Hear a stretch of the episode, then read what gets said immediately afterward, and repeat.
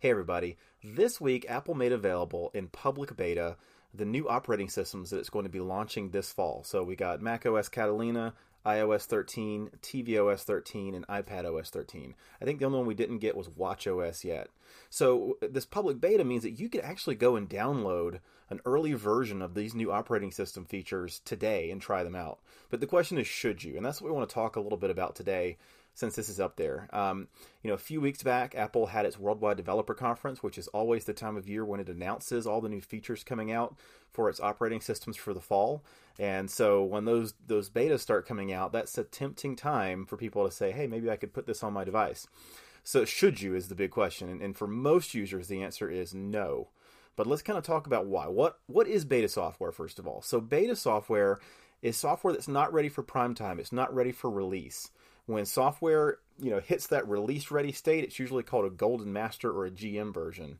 Um, but a beta software is you know the the developer has got uh, something that's usable and workable that they want people to test out so that they can begin working out bugs and figuring out what, what isn't working, what needs to be fixed.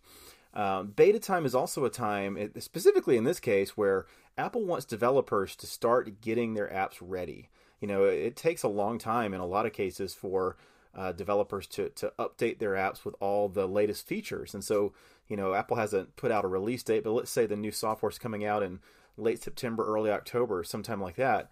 Well, that gives developers a few months, um, which it seems like a lot of time if you're wanting the new software now, but again, development time can take a lot of time, and so it gives developers the time they need to get their apps ready for the new versions that are coming out, especially if there's a lot of new features. And we've got a lot of new feature updates this fall.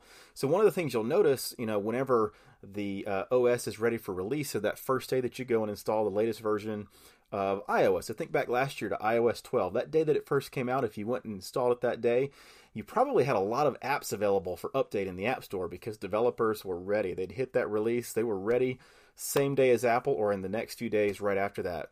Some developers don't have the luxury of the time and resources they need to do that, so not everybody has it ready, but that's typically the way it works. And so at the Worldwide Developers Conference uh, a few weeks ago, Apple announced, for example, iOS 13 that's going to be a, a, big thing uh, because you know iOS is Apple's biggest uh, operating system in terms of number of you know installed devices that the operating system is installed on, and so you know those developers uh, are going to want to take advantage of new features like dark mode. It's not quite as simple. It sounds as simple as flipping a switch, but there are some design choices that developers need to be aware of and make to correspond with that.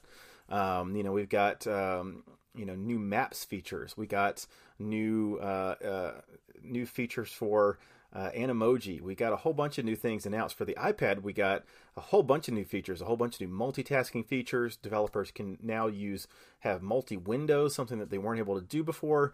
So there's a lot of stuff for developers to get their app ready. Okay, so this so that's that's developers. So the second you know reason why Apple wants people to try out beta software is they want a large pool of users to be trying it out so that they can find bugs that maybe Apple wasn't aware of.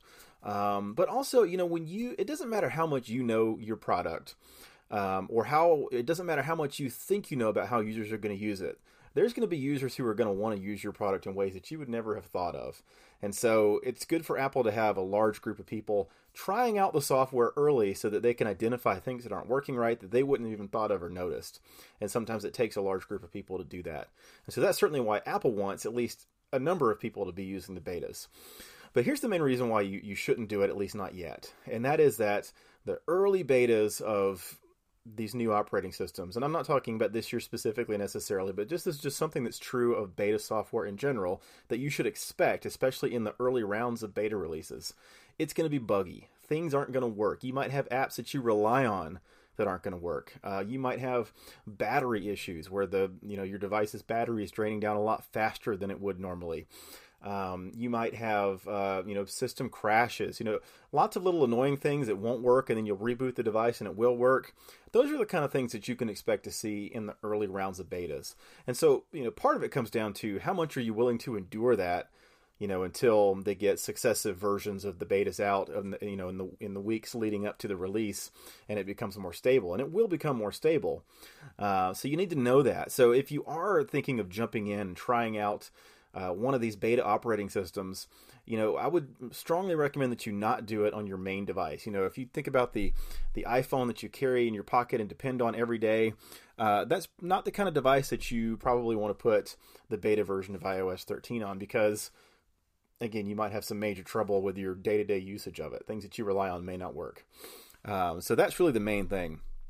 There may be some feature that you're looking forward to in the new version of iOS or iPad OS or tvOS that that isn't even ready, that Apple hasn't even put into the beta or unlocked it yet. So, you know, those are the things to consider. So, is it ever a good time to join the beta? Well, uh, certainly if you're a developer, you're going to want to have a device in there. But for us normal people who aren't developers, um, you know, the the further along in the beta release schedule that we go, as we get closer and closer to the release of that Golden Master final ready to ship product, um, the betas do get more and more stable. And so, you know, it, if you wanted to wait a month, you know, six weeks, two months, you know, the longer you wait, the more stable the version of, say, iOS 13 or iPad OS or tvOS or Mac OS that you install is going to be. So that's really a consideration. You know, how how inconvenienced do you want to be this early in the game just to be able to take advantage of new features?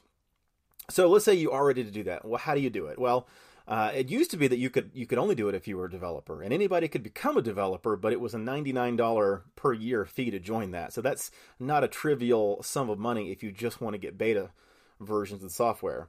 Um, but in the last several years, Apple has actually opened up the uh, betas to to anybody that wants to sign up, um, and they, they they don't happen at the same time. Developers uh, usually get access to beta software the same day Apple announces them at the keynote but they don't actually put it into the public beta, usually for a version or two ahead. So it may be two or three to four weeks before there's a public beta out. And it's only this week that Apple has actually made those available.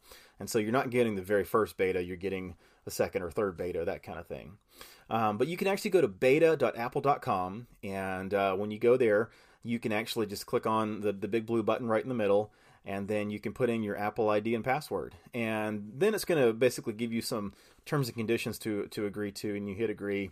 And then when you go in there, you're going to be able to choose what beta software you want because, you know, if you don't even have an Apple TV, then you don't care about tvOS. Um, but maybe there's just one particular one. Maybe you really want to put iOS 13 on a device that you have, for example. Well, you can go and do that. And what it does is it downloads a configuration profile to your device that just basically tells your device that it's allowed to be a part of the beta process and then you just go into uh, to the software update part of iOS or tvOS or whichever uh, beta that you're downloading, and you just check for updates, and it's going to let you download and install it just like it would um, a, a regular version of iOS. Another thing to be aware of if you jump into these betas is that you know the betas uh, in the early days it feels like they don't come out fast enough because you want a new version that's more stable. But as the process goes along, if you're in the beta channel, uh, they do put out the updates uh, fairly often, and so that's another thing to think about. If you don't want to be uh, kind of bombarded with multiple requests on multiple Apple devices that you own to be updating them constantly, then you might not want to be in the beta program. But that's how it works. Again, don't do this unless you have a spare device right now that you don't mind putting something that's not ready for prime time on. Don't put it on your main device at this point that's it for this week's episode of of your Apple Update. I'm your host John Sherrod, and I'll see you next time. I say this week, but hopefully I'll be back with you on Thursday. So go ahead and hit that subscribe button and uh, leave me a comment. I'd love to know: Are you jumping into one of the betas? Is there a particular feature you're looking forward to? Let me know. I'd love to hear from you and chat with you. Bye.